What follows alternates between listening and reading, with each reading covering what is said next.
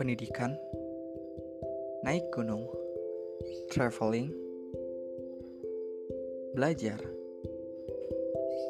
Kamu bisa menambah wawasanmu di podcast saya. Saya akan memberikan podcast yang menambah wawasanmu.